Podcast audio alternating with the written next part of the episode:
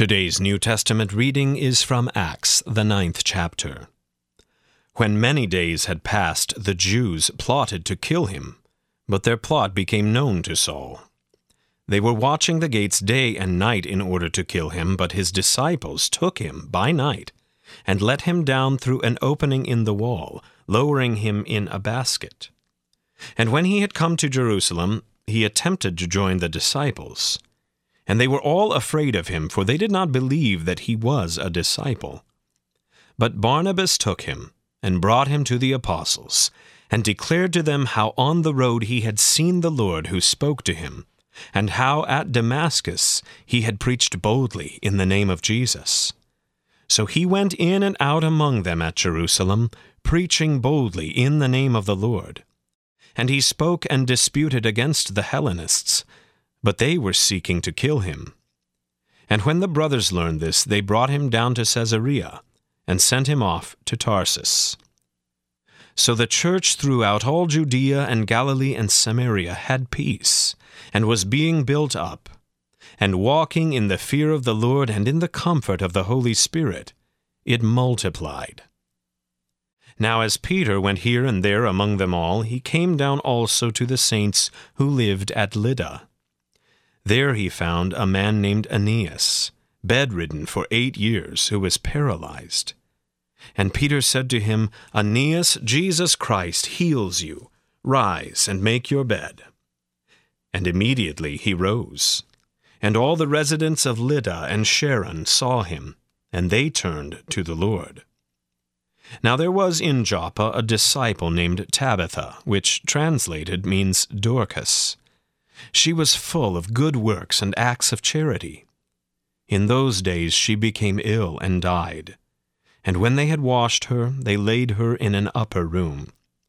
Since Lydda was near Joppa, the disciples, hearing that Peter was there, sent two men to him, urging him, Please come to us without delay. So Peter rose and went with them. And when he arrived, they took him to the upper room. All the widows stood beside him weeping and showing tunics and other garments that Dorcas made while she was with them. But Peter put them all outside, and knelt down and prayed.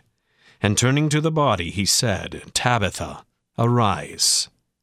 And she opened her eyes. And when she saw Peter, she sat up. And he gave her his hand and raised her up. Then, calling the saints and widows, he presented her alive. And it became known throughout all Joppa, and many believed in the Lord. And he stayed in Joppa for many days with one Simon, a tanner. This is the word of the Lord. For today's meditation on God's Word, we welcome Pastor Kevin Thompson. Grace, mercy, and peace be to you from God our Father and our Lord and Savior Jesus Christ. Amen. Dear brothers and sisters in Christ, our scripture reading for meditation today is from Acts chapter 9, verses 23 through 43. 21 verses that detail for us four different stories. And yet, as different as they may seem at first glance, these four stories seem to be so well linked together. And so the first story we hear is the story of Saul escaping Damascus. He was escaping Damascus because the Jews were plotting to kill him. And increasingly, more and more, Saul was in danger. His life was literally in danger. Danger because he was preaching the word of Christ. Danger because he was preaching the truth. The truth of who Jesus is and what Jesus came to do. And then our second story Saul is facing scrutiny from his hoped to be fellow disciples. Other men who are out in the land preaching and proclaiming the gospel, the truth of Jesus Christ. And yet these men didn't want to receive Paul at first. Although he hoped to be in fellowship and be with them and join them, they thought that his whole proclamation could have just been a sham, just another attempt from him, the one who used to hunt down Christians, just another attempt from him to persecute them instead. And yet, this whole controversy was cleared up when Barnabas spoke the truth. Barnabas told the story of what God did for Saul.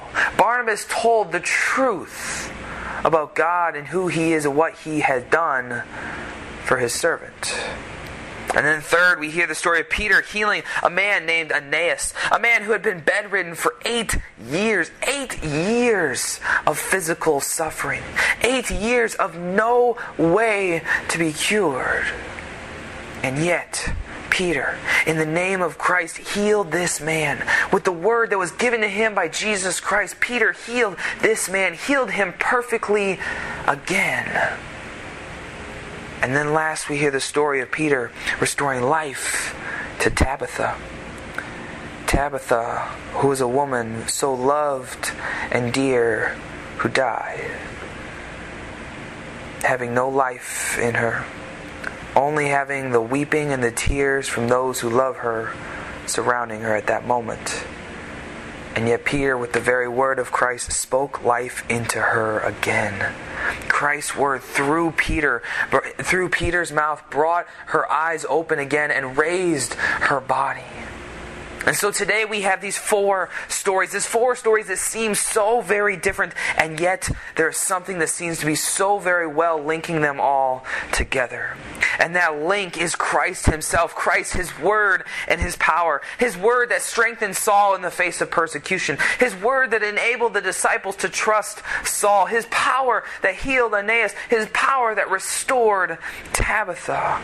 Over and over and over, we see, we get to read in Scripture the very power of Jesus Christ and His Word. The power that alone rests in Him. The power over life and death. The power over suffering and shame. The power over sin and darkness. The very power of Jesus Christ that brings people to faith in Him bringing people to faith, the very faith that then grants to you and to me all these gifts that Christ has to give and that He gives so freely. And so, you too, you who are listening today, you have that power. The very power of Jesus Christ Himself. Those who've been baptized into His name have His word. You have His name upon you. You've received His power. And so, when others around you want to doubt, or question or criticize your faith, know that Christ is with you.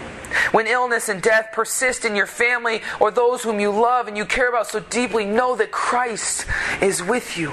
Know that Christ is with you in all things, both now and forever. Jesus Christ is with you. Amen. And may the peace of God, which passes all understanding, guard your hearts and minds in Christ Jesus, both now and forever. Amen.